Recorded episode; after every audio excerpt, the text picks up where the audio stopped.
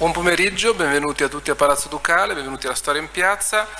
Ho il piacere di introdurre e presentare il professor Davide Bigalli. Il professor Bigalli è stato ordinario di storia della filosofia sia all'Università di Bari che a Milano e ha eh, molteplici interessi di ricerca scientifica e di indagine, eh, uno dei quali, insomma, uno dei più, più importanti, l'indagine della filosofia politica del Rinascimento con particolare attenzione al mondo, al mondo, del portoghese. Infatti oggi ci parlerà della vita plurima di Sebastiano Re di Portogallo per una storia del sebastianismo. Lo ringrazio e gli passo la parola. Grazie professore. Grazie, a lei. Sì, funziona. Bene. Sentite? Sì, benissimo. Allora, è una... dico subito che non tratterò... Eh,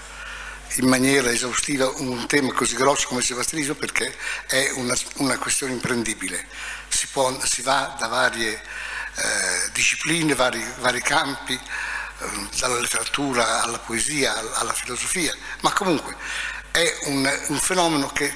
è ancora vivente, ancora attuale, ancora presente nel mondo, nel mondo lusitano. Ed è oggetto anche di una serie di dibattiti sui quali molto brevemente vi vorrei, eh, vorrei illustrare per, per, indicare anche qual è la mia posizione rispetto alle, alle varie tesi. Nel 1978 Edoardo Lourenço pubblicava un libro che ha avuto un grande successo, O labirinto da Saudade, il labirinto della Saudade. Questo, eh, il sottotitolo di questo libro era Una psicanalisi critica del mito e il mito era il mito del sebastianismo. E eh, Lorenzo le indicava, lungo una traiettoria di, di pensiero che eh, risaliva alla, fino ai primi del Novecento, lo indicava come una forma di eh, risarcimento della frustrazione, della perdita di una posizione importante nella storia del mondo da parte del Portogallo, una storia di eh, di risarcimento di eh, sconfitte, di eh, perdite dell'impero. E indicava due componenti, cioè da una parte quelli che ancora continuavano a sognare il sebastianismo, poi vedremo che cos'è, e quelli invece che eh, lo giudicavano un, un, aspetto di arretratezza del paese, della cultura portoghese. E ovviamente Lorenzo si poneva eh, in, quest'ultimo, in, quest'ultimo, ordine di idee, in quest'ultimo ordine di eh, persone. Nel 2014, cioè abbastanza recentemente, un giovane filosofo, giovane allora, filosofo eh, portoghese, Miguel Real, ha pubblicato un libro intitolato Teoria Nova del Sebastianismo, nel quale eh, si, si, staccava dalla posizione di Lorenzo e indicava in fondo come due marce, come due eh, faglie che si, parallele ma che non si, non si incontravano. Una era quella della realtà storica, la narrazione storica, quello che succedeva realmente, l'altra era il mondo dell'illusione, nel quale tutti gli elementi storici venivano reinterpretati, riletti alla luce della, mm, di, questa, di, questa, illusione, di questa capa- volontà di essere potenti, di essere importanti, di essere elementi della storia quando non lo si era.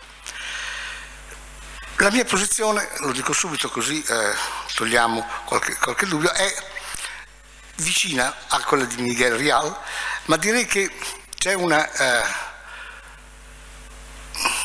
una, una connotazione diversa, nel senso che mi sembra che si potrebbe applicare al fenomeno del sebastianismo lungo i secoli quella che eh, è la teoria dei sogni lucidi, cioè sogni che si fanno mentre si sa che si sta sognando e si può intervenire per modificarli. Il rapporto, l'elaborazione della teoria sebastianista e la realtà storica del Portogallo è di questa, una teoria che si è venuta eh, eh, sviluppando, che si è venuta modificando nel corso degli anni a seconda di come si modificava la realtà storica. Ma vediamo che cos'è questo sebastianismo, insomma, in, in maniera molto, molto, eh, molto sintetica. Io do per scontato che qualcosa sappiate. Parte, il sebastianismo parte, il fenomeno del sebastianismo trae come un punto di origine una sconfitta grandi, le grandi narrazioni epiche generalmente partono da una sconfitta. Il 4 agosto del 1578 si svolgeva a Castel Kebir, in uh, Marocco, la battaglia che veniva chiamata la battaglia dei tre re. perché vedeva contrapposto il re Mulai Muhammad, che era stato spodestato dal, dallo zio Mulai Abdel Malek, che poi avrebbe ceduto il trono al fratello Mulai Hamad. Ma in realtà accanto a questi due, a questi, a questi due contendenti marocchini c'era presente e in forza il re Sebastiano I di Portogallo, che eh, partecipava con una armata ingente per la quale aveva dissanguato il paese e con un'avventura rischiosa in quanto Sebastiano affrontava uno scontro epico, uno scontro guerresco, senza aver assicurato, e questo vedremo, aver assicurato una eredità al trono, una successione al trono. Era ancora eh, celibe, senza figli, apparentemente disprezzava o rifiutava il rapporto con le, con le donne e quindi lasciava, era fortemente a rischio. E infatti nella battaglia morivano sia Mulai Mohammed sia Sebastiano. Vabbè, ci sono dei problemi eh, fin qui. Quello che è interessante è vedere l'elaborazione del lutto. La, la notizia prima di tutto arriva a Lisbona il 20 agosto, dal 4 di agosto. Ne abbiamo notizia da una lettera dell'agente dei Fugger e dalla, ehm, da una storia scritta da un patrizio genovese con estaggio, che è filo, eh, eh, filo spagnolo, il quale dà notizia di questa situazione, di questo shock che colpisce tutto, tutta Lisbona, il Portogallo coincide con Lisbona, cioè un silenzio terrorizzato, terrificato e poi dopo una esplosione di eh, disperazione che colpisce tutti, tutti gli abitanti della città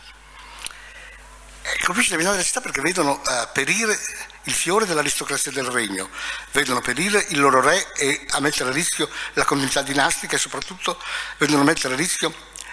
vedono rischiosa la presenza, la possibilità di essere uh, asso, asso, associati al regno di Castiglia. E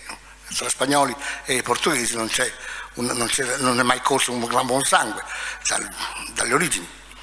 E quindi e oltretutto anche la perdita finanziaria, abbiamo perso una quantità enorme di, di uomini arruolati, avevano perso bestiame, avevano perso ricchezze che si erano portati, si erano portati nel, nelle sabbie del Marocco. E la seconda mossa è quella, scusate, la seconda mossa è quella della denegazione del fatto. Silenzio sul, sul fatto poi denegazione, legata anche questa a un, fatto, a un elemento fisico, cioè il fatto che riconoscere il cadavere diventava sempre difficile dopo, dopo giorni di eh, corruzione nelle sabbie del deserto. Il re non si sapeva neanche dove fosse, dove, da che, che punto della battaglia fosse morto, quindi si comincia a coltivare una speranza, la speranza che si tratta di una falsa notizia.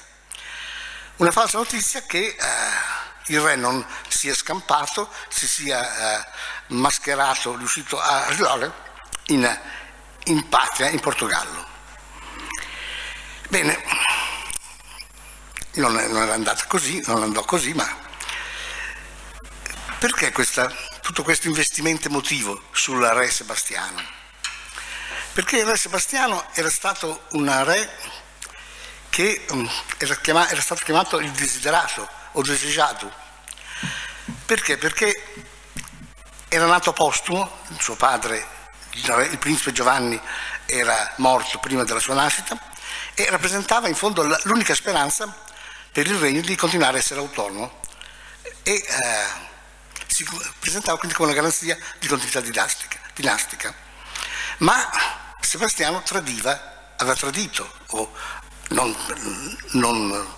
eh, per, per, secondo sé, secondo quello che riteneva, ma aveva tradito le aspettative, il desiderio del Portogallo, nel senso che rappresenta un salto all'indietro in quanto Sebastiano era imbevuto di cultura cavalleresca, leggeva i romanzi della tavola rotonda, leggeva i romanzi del ciclo auturiano, si fa ritrarre come cavaliere del Santo Graal e riprende anche le imprese eh, imperiali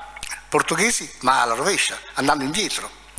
Portogallo a quell'epoca già, aveva già conosciuto eh, l'impero indiano, l'India, era già dominatore del mare, dell'oceano indiano, era dominatore dell'oceano, dell'oceano Atlantico ed era in contatto col Brasile.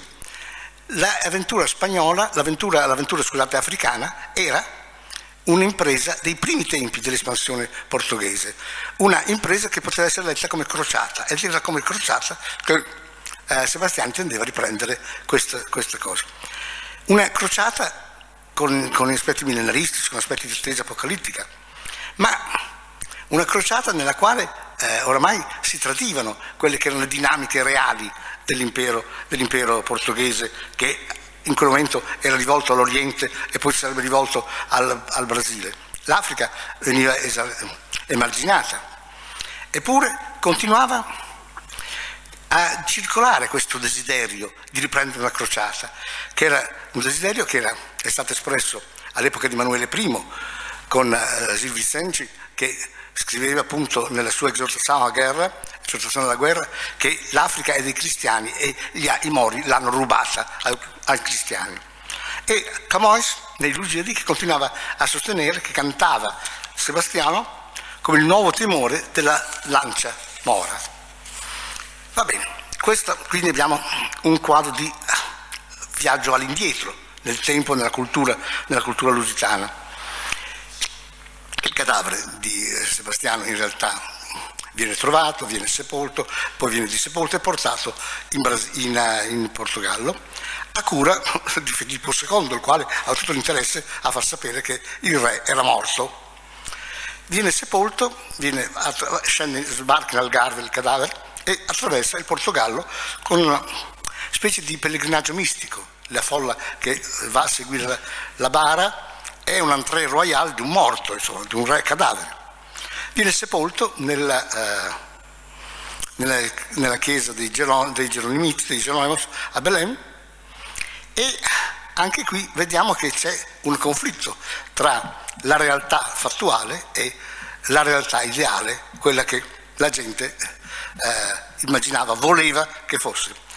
Perché? Perché la lapide stessa in cui si dice che questo, eh, qui giace il cadavere, qui giace il corpo di re Sebastiano,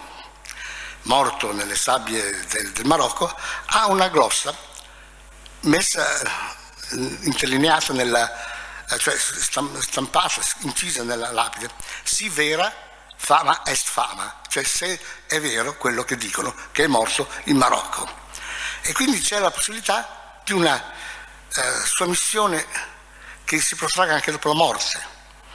Un re che passa da incarnazione della, della impresa crociata a diventare un re sacrificale. Il re, cioè che col suo sacrificio, dalla tradizione eh, eh, classica, il re che si uccide, si lascia uccidere per salvare per offrirsi come espiazione, come, come ostia nei confronti per la salvezza del suo, del suo, paese. E quindi un re che ha delle ampie, ampie possibilità di eh, ritornare ed essere elemento di salvezza e di riscatto del paese stesso. E questo è quello che subito genera una serie di falsi, di falsi, falsi sebastiani, che sono C'è gente che si faceva passare per Sebastiano, ne abbiamo il re di Penemacor, che è un nuisto carmelitano, che intrattiene la gente con racconta la battaglia e finisce condannato alle galere, il re d'Eritrea, che è un giovane eremita, che eh,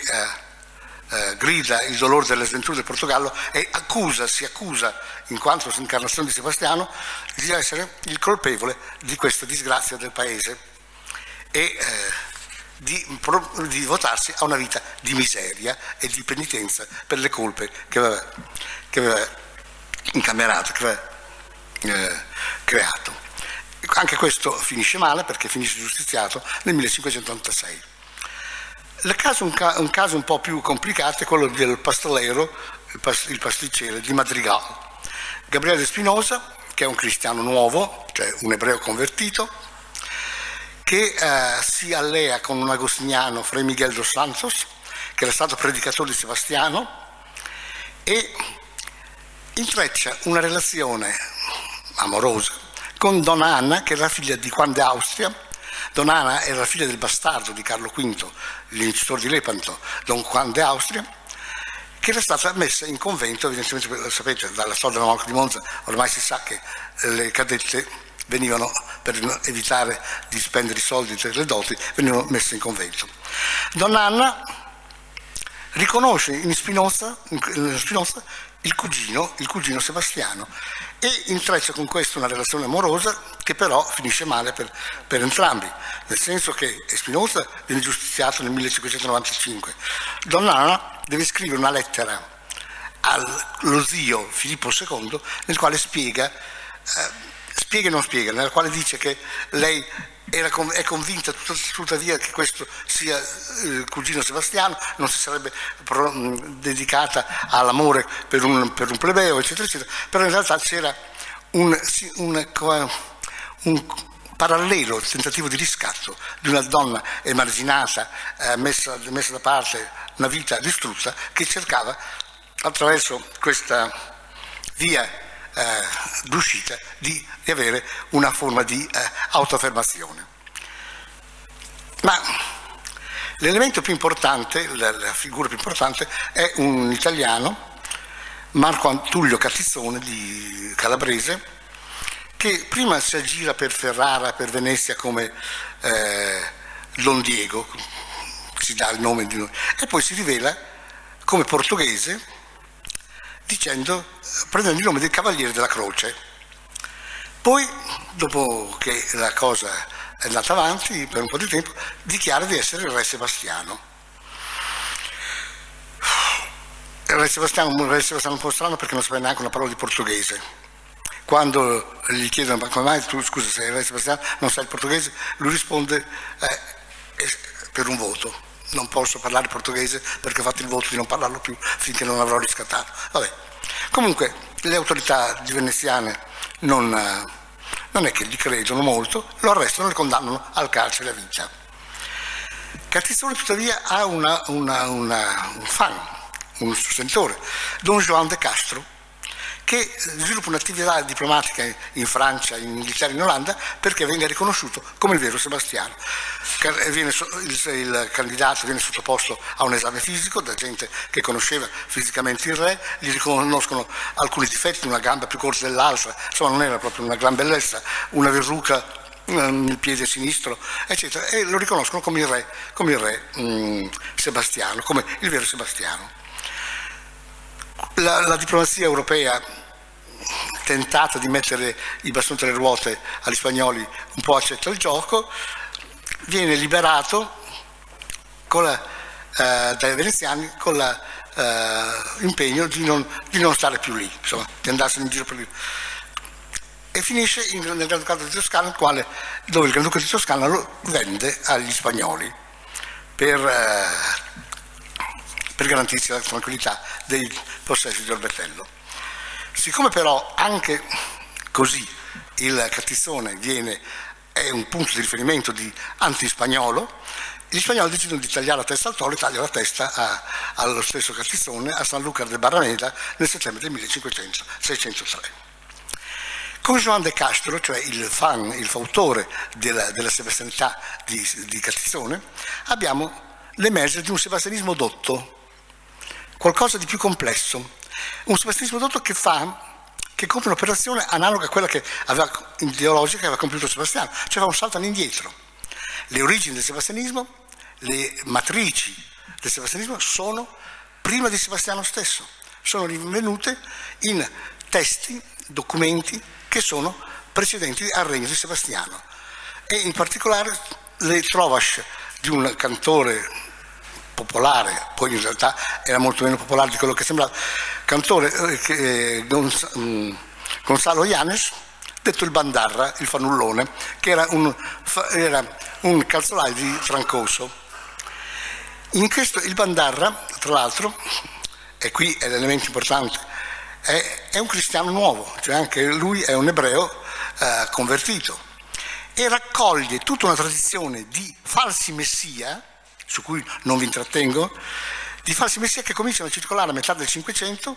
in Portogallo e addirittura pre- pre- frequentano le corti. Il più importante è eh, David Rubeni, il quale addirittura eh, si fa accogliere dalle corti principesche e tratta col Papa il nome di una riconquista, di una ripresa di Gerusalemme e di un avvento di, eh, degli ebrei nel loro, un loro regno, nella loro terra, in funzione anti-islamica e ovviamente di saldatura con, con i cristiani. Più, eh, vabbè, eh, Juan de Castro è un uomo colto, è un nobile colto e quindi inserisce nelle sue opere anche altri elementi sui quali eh, eh, taccio, che sono eh, le profezie giochimistiche che circolavano per la,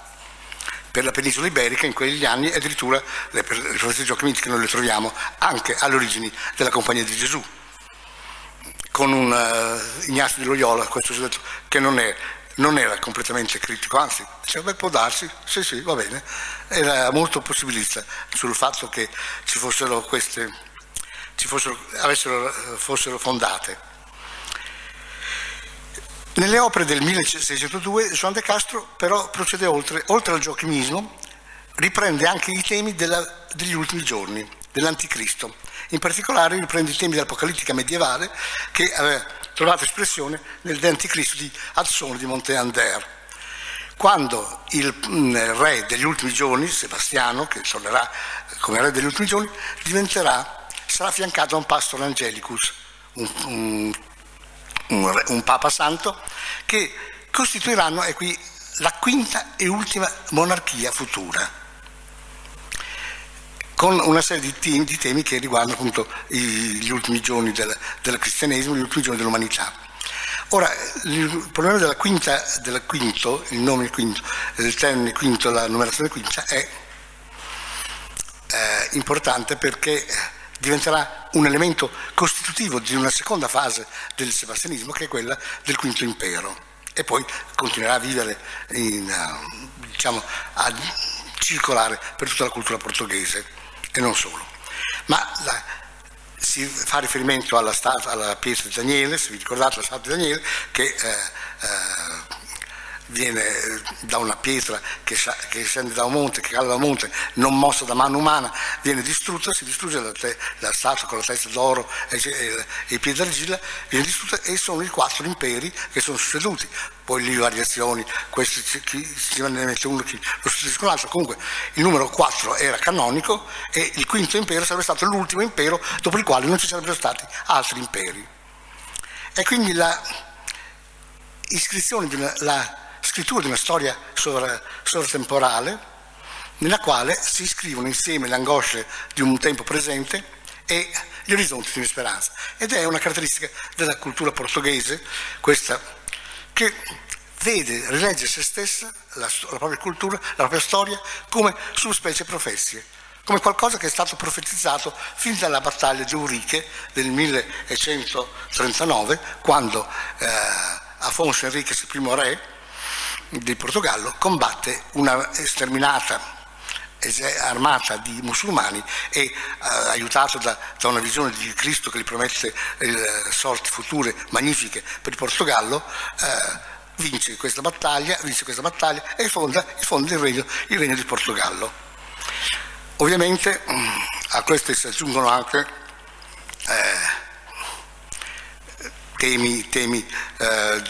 un una, lettera, una, falsa lettera di Bernardo di Chiaravalle allo stesso re in cui gli, gli promette appunto, gli, gli, scandisce la sorte futura e magnifica del Portogallo e altri, e altri documenti tutti falsi che sono stati sottoposti a critica eh, feroce, puntuale, filologicamente agguerrita fin dall'Ottocento da uno storico, da un grande storico portoghese che è Alexander Sculano, il quale vabbè, le ha demoliti dicendo che si trattava di farsi bene o male, se andava bene del 400, se andava male erano del 700. Il problema tuttavia non è tanto questo, o non è solo questo, della, della questione filologica, quanto piuttosto del fatto perché eh, una, una, un popolo, una storia di una cultura decide di seguire questo sogno a occhi aperti, come prima, come dicevo, i sogni lucidi. Non a caso, infatti, un musicista portoghese dei nostri giorni, Fausto, ha scritto, una, riprendendo eh, mettendo in musica il diario di viaggio di Fernando Mendes Pinto, l'ha intitolato Ho un sogno accordato, un sogno a occhi aperti. E quindi abbiamo tutti questi, questi elementi che vengono a dare una visione messianico-profetica alla storia del Portogallo, nella quale emerge la figura del re, del re Sebastiano come Rex Justus, come il re giusto, secondo quella che era stata la uh, uh, indicazione delle trovas del Bandar e che era stata anche la figura di Emanuele I, il quale era stato decretato re giusto e re di giustizia dalla comunità ebraica dopo, quando ci fu il pogrom a Lisbona del 1506 e lui si uh, erse a difensore degli ebrei mandando a giustiziare i domenicani che avevano commentato gli disordini e quindi passò eh, in testi, in testi ebraici e figura l'incarnazione del re, del re giusto, del re di giustizia. Lo stesso, lo stesso Joan de Castro riprende le, le, le tesi del, del Bandarra, i temi manuelini del Bandarra e ristampa le trovas del Bandarra con una serie di edizioni nelle quali eh, queste, queste trovas, questi versi vengono modificati sulla base di numerologie eh, che si adattano un po' a quello che sta succedendo. Cioè, mm, eh, c'è la conquista della Spagna, c'è l'annessione della Spagna, c'è il fatto che Sebastiano eh, ritrovato boh, non torna più, eccetera, e quindi si deve, si deve adattare la, il sogno alla realtà. Tanto un adattamento fondamentale è quello che avviene nel 1540 quando eh, si ha un passaggio di dinastia, dalla dinastia degli Avish, a cui apparteneva eh, Sebastiano, alla dinastia di Braganza, cioè con la restaurazione i portoghesi continuano a passare dalla rivoluzione del 1640 come della restaurazione del Portogallo. E si deve giustificare il fatto che non sarà più un Avish il nuovo re, perché la dinastia è la dinastia di Braganza. E anche qui abbiamo un tocco di genio, se vogliamo. In un testo, la restaurazione del Portugal, de Portugal prodigiosa, la prodigiosa restaurazione del Portogallo, scritto da tal Gregorio Almeida, che in realtà era un gesuita, Jean de Vasconcelos, si dice che il re, nuovo re Giovanni IV di Braganza, ha prestato giuramento alle Cortes con una clausola fino a che non arriva re Sebastiano. E questa sarà la clausola che tutti i re per, per, eh, della dinastia Braganza continueranno a dire fino a che non arriva re Sebastiano. E quindi è in questo, in questo momento che si stabilisce eh, diciamo un nodo importante, uno, uno scambio di eh, prospettive importante che è determinato da un altro gesuita che è Antonio Vieira. Non so quanti di voi hanno visto il film di, di Manuel de Oliveira, A Palabra Profezia, La parola profezia, che è una biografia eh, cinematografica di padre Antonio Vieira, visto soprattutto come difensore, una specie di, di, di Bartolomé della Scassi, difensore dei negri e, dei, e degli indigeni, in realtà Vieira era molto più complicato, era molto più complesso in quanto, eh, tanto per dare un esempio di come eh, ragionava, o secondo. Nel 1639 Vieira, e questo gli costerà di andare sotto inquisizione, scrive una lettera al vescovo di, eh, del Giappone dicendo che, eh, facendo quello che è stato definito uno stupendo sillogismo, il Bandarra è un vero profeta, il Bandarra dice che Don Giovanni dovrà fare delle cose, delle imprese importanti, Don Giovanni è morto, quindi Don Giovanni deve, deve risuscitare, tranquillo, scrive questa cosa e l'Inquisizione ovviamente lo beccano e gli tolgono il diritto di parola attiva e passiva. Ma ah, questo, eh, l'importanza di, di Viera non è soltanto in questa sua fede eh, eh, sebastianista, ma soprattutto in questa sua capacità di articolare, di creare di, di Sebastiano una funzione una funzione teorica, una funzione politica, Cioè, c'è la funzione Sebastiano che può essere incarnata da Giovanni IV di Braganza, da Alfonso V di Braganza, che possono essere... Tanto è una funzione di un re che deve essere per forza re sacrificale, re di riscatto e non importa la fedeltà dinastica, la continuità dinastica, non importa più che cosa, eh, che cosa questo re può rappresentare. E, e, a questo punto è importante anche che Vieira allarga gli orizzonti al Brasile. C'è un testo di Vieira molto, che gli costerà anche, anche lì, come al solito, lui l'aveva scritto l'aveva scritto come difesa di fronte all'Inquisizione e gli è costato. Perché in questo testo lui esamina eh, una crux biblica, scritturale, Isaia 18, Isaia 8, cioè eh, guai a te terra delle api, degli insetti ronzanti, se lo ricordate, che una gente feroce, senza eh, depilata verrà. E prende questo testo e lo applica al Maragnao. Dice, eh, il Maragnao, sono gli indigeni del Maragnao, la gente depilata. Dove sono le cose, le cose eh, le, gli insetti ronzanti e, che, e tremendi nel, nel Maragnao? E ricostruisce un quadro del Brasile come l'orizzonte ultimo dell'umanità. Quando il Brasile sarà,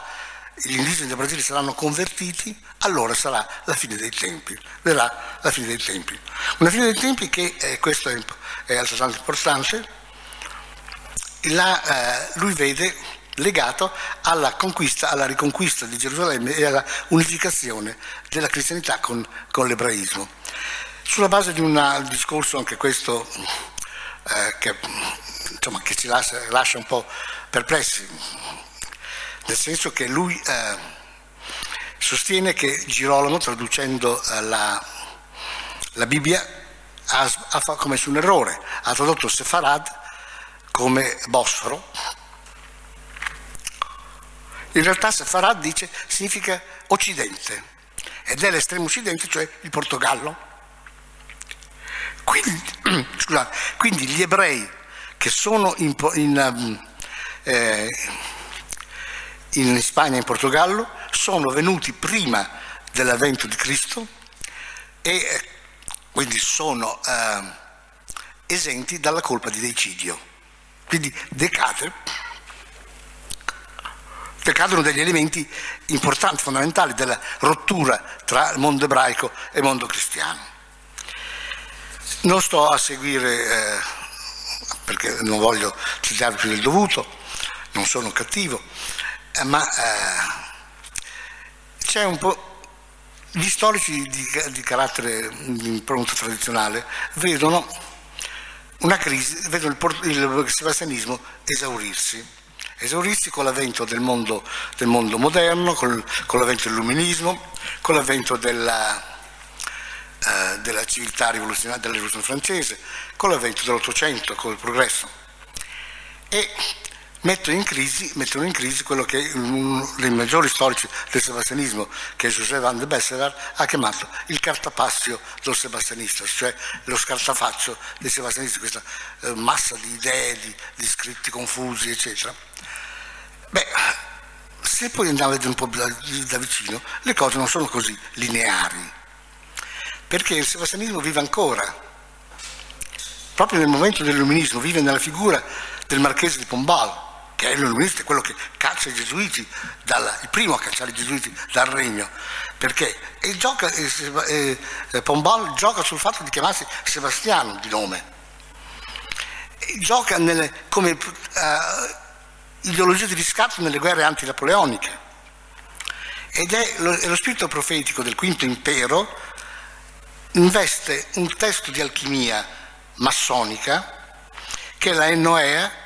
di Anselmo Caetano Muñoz d'Ebreu del 1732-33 e dove si gioca tutto sul numero 5. Sulla, il quinto impero diventa un elemento fondamentale di numerologia. Eppure questo sebastianismo che sembra esaurirsi, che invece lo ritroviamo, lo ritroviamo nostri, ai giorni nostri. Nel 1912-13 eh, nasce un movimento culturale importante con un grande poeta che è apprezzato da Pessoa, in Portogallo adesso si parla molto di Pessoa, io non ho niente contro lui, anzi lo amo molto, ma ci sono stati altri grandi poeti in Portogallo, Cicero de Pasquais, che è l'inventore della teoria del saudosismo. Il saudosismo come la riappropriazione dello spirito portoghese, eh, fa, fa, riferimento alla saudade, a questa nostalgia per qualcosa che non c'è e che non c'è mai stato, che non ci sarà. E eh, questa esperienza del saudosismo lo collega a questo Portogallo, al, al sebastianismo. Dice il Portogallo o Don Sebastião do nosso ser. È l'espressione dello spirito lusitano. E lui scrive, tra l'altro scriverà anche un testo per le scuole, che ha ovviamente avuto un, altro, un ampio successo, che si chiama Arte di essere portoghese, l'arte di essere portoghese, ed è eh, il... Eh, testo sul quale si fonda questa nuova eh, consapevolezza nazionale del Portogallo che usciva da umiliazioni dall'Inghilterra, l'ultimatum che aveva portato via la possibilità di espansione in Africa e cose di questo genere. Quindi la rivoluzione aveva portato addirittura a crisi, a crisi istituzionali col passaggio dalla monarchia alla repubblica. E questi, questa ripresa, se vogliamo, di nazionalismo si incarna nella ripresa del mito di Sebastiano. Un mito di Sebastiano che trova proprio Pessoa tra i suoi migliori e più, e più autorevoli rappresentanti. Ed è eh, in due documenti, mi pare. Uno è un testo pubblicato nella rivista d'avanguardia Aghia, l'Aquila, del 1920, a memoria del presidente re Sidonio Pais. Silvio Paese era, è stato un presidente della eh, repubblicano, durato un anno, per, l'hanno ucciso alla stazione del Rossia mentre prendeva il treno per andare a un comizio, ed è il nostro presidente è, incarna Sebastiano, il, Sebastiano, eh, il sebastianismo, è il nostro Sebastiano, il nostro presidente Rei. Il, è il mito che rende possibile il Portogallo. Cioè il Portogallo può essere possibile soltanto nella dimensione del mito. Ed questo tema del mito ritornerà in quell'altra opera di, di Pessoa che è Messaggio, messaggio che eh, eh, costituisce una specie di analisi, di descrizione della bandiera portoghese con i vari i castelli, le corone, eh, le quinas, eh, eccetera, ed è una specie di eh, sogno di descrizione del destino portoghese, della, eh, del destino sebastianista del Portogallo, dove il sebastianismo oramai è il Portogallo stesso, il re encoberto, il re nascosto, è oramai il Portogallo stesso che, che diventerà tale, diventerà veramente padrone di se stesso nel momento in cui riconoscerà questa sua anima, questa sua anima che è l'anima del suo destino un destino fondato sul nulla, perché sempre il messaggio Pessoa eh, gioca molto sul fatto delle origini mitiche di Lisbona fondate da Ulisse. E il mito, dice Ulisse, è il nulla che è tutto. Accanto a questo, eh, a questo poema Mensagem che ha anche delle implicazioni numerologiche perché Mensagem è, è, costituito di otto lettere come il nome Portugal e il nome Portugal deve essere il, nome, il titolo dell'opera prima, poi Pessoa ha una devozione per l'otto perché è nato nel 1908, 88, scusate, nel 1888 ecco che nello stesso anno esce un altro, un altro poema di un amico di, di eh, Pessoa che è Augusto Ferreira Gomes cattolico tradizionalista,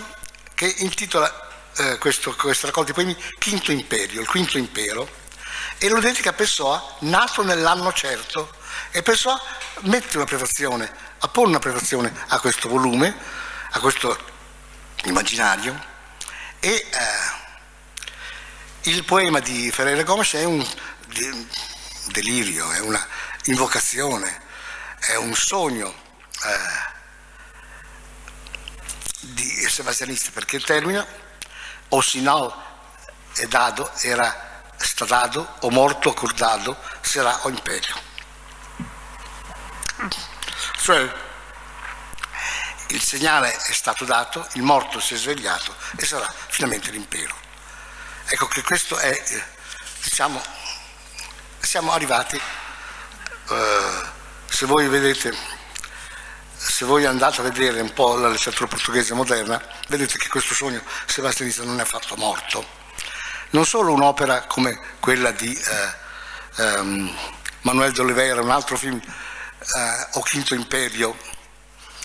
nasce da un testo di un, uno scrittore d'avanguardia eh, portoghese, José Reggio, prima del Novecento, nel quale c'è questo sogno del re, del re Sebastiano, che deve per missione seguire la voce del popolo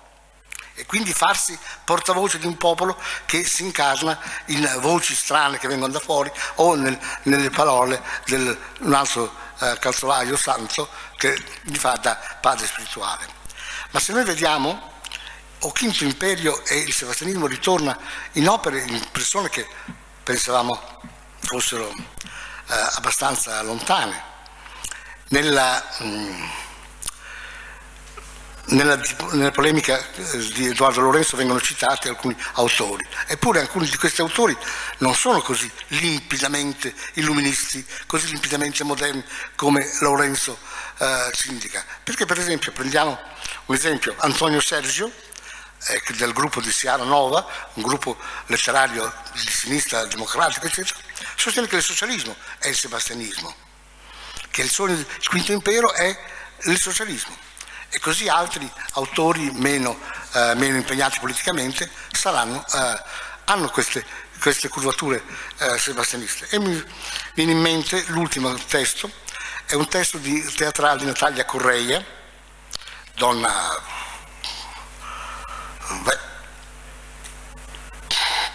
notevole, forse difficile un po' da viverci, ma che è stata femminista, è stata ministro della cultura per il Partito Socialista dopo la rivoluzione dei Garofani, che scrive un'opera teatrale Ho incoberto, dove la, eh, il testo che fu censurato e fu buttato fuori, non mai rappresentato durante il periodo salazariano, nel 1969, dove anticipa la crisi mondiale rappresentata dall'avvento della libertà in Portogallo, evidenziato, simboleggiato dal fatto che il re Sebastiano viene portato da alieni, da creature che scendono dal cielo in una nuova luce e quindi ancora una volta il mito che è quel mito che è nulla e che è tutto di cui parlava Pessoa, ritorna nel discorso di eh, Natalia Correia, che eh, come vedete è quanto di più laico e di più... Eh, ho ancora pochi minuti e vi vorrei, se sempre che non ci sia una sollevazione, vorrei eh, affrontare un altro maniera marginale, anche perché tra l'altro ci sto ancora lavorando ed è molto, più complicato, è molto complicato, ed è il sebastianismo in Brasile. Una poesia del 1965, José Santiago Naud riprende una leggenda, la leggenda del toro incantato, che eh, ogni luna piena, ogni luna nuova, scusate, eh, sulle spiagge del, del, del Maragnao compare un toro nero, gigantesco, con una stella bianca in fronte. E intanto dal mare emerge la voce del canto, il canto triste di Sebastiano eh, e del suo esercito che sono sotto le acque. Soltanto quando eh, il uno ucciderà con un colpo, colpendolo direttamente nel cuore della stella il toro, allora l'incanto si romperà e Sebastiano riemergerà e tornerà a portare la libertà. È un principe incantato da libertà, il principe incantato della libertà. E questo voglio, eh, a parte eh, che è una questione complicata perché si mescolano eh, miti indigeni, tupì, eh, la terra senza male, la terra senza male, dove i tupì periodicamente, quando una situazione è insopportabile, tendono a emigrare e andare a cercare queste terre dove non ci sarà la malattia, dove non ci sarà, non ci sarà la morte, eccetera. Ma eh, questo, questo, mito, questo sebastianismo, lo troviamo eh, in, due, eh, in, due, opere recenti, recenti insomma, moderne. Ancora una volta, due, i due film di Glauber Rocha, Deo Diablo, la terra del sol, tradotto in italiano il dio, bianco, il dio negro e il diavolo bianco, e Antonio das Morte sul dragone da Maldadis, che è il seguito. Ebbene, in tutti questi, se voi guardate i film di Glauber Rocha, hanno in, il film, film di Rocha ha in apertura e chiusura le trovas del Bandarra. Quando Sertão, Será Mar e Omar Será Sertão, e Antonio dos Mortes invece termina con Antonio dos Mortes che si converte da uh, bounty killer che uccide i cangaceros, che rompe gli orologi e si incammina, accidenti, si incammina lungo le autostrade del, Bras- del Nuovo Brasile. E qui eh, fa termino. Il fatto importante è che questo segna un collegamento preciso, il fatto di rompere gli orologi con un altro fenomeno che ha degli aspetti sebastianisti ma che, sui quali non è il caso di, di intrattenervi ancora, per non farla troppo lunga, che è quel fenomeno dei cangaceros. In particolare il fenomeno di Lampion, Cangasero 1920, quindi non lontanissimo nel tempo, che in una, nella letteratura popolare viene indicato come colui che va all'inferno e come nuovo Cristo rompe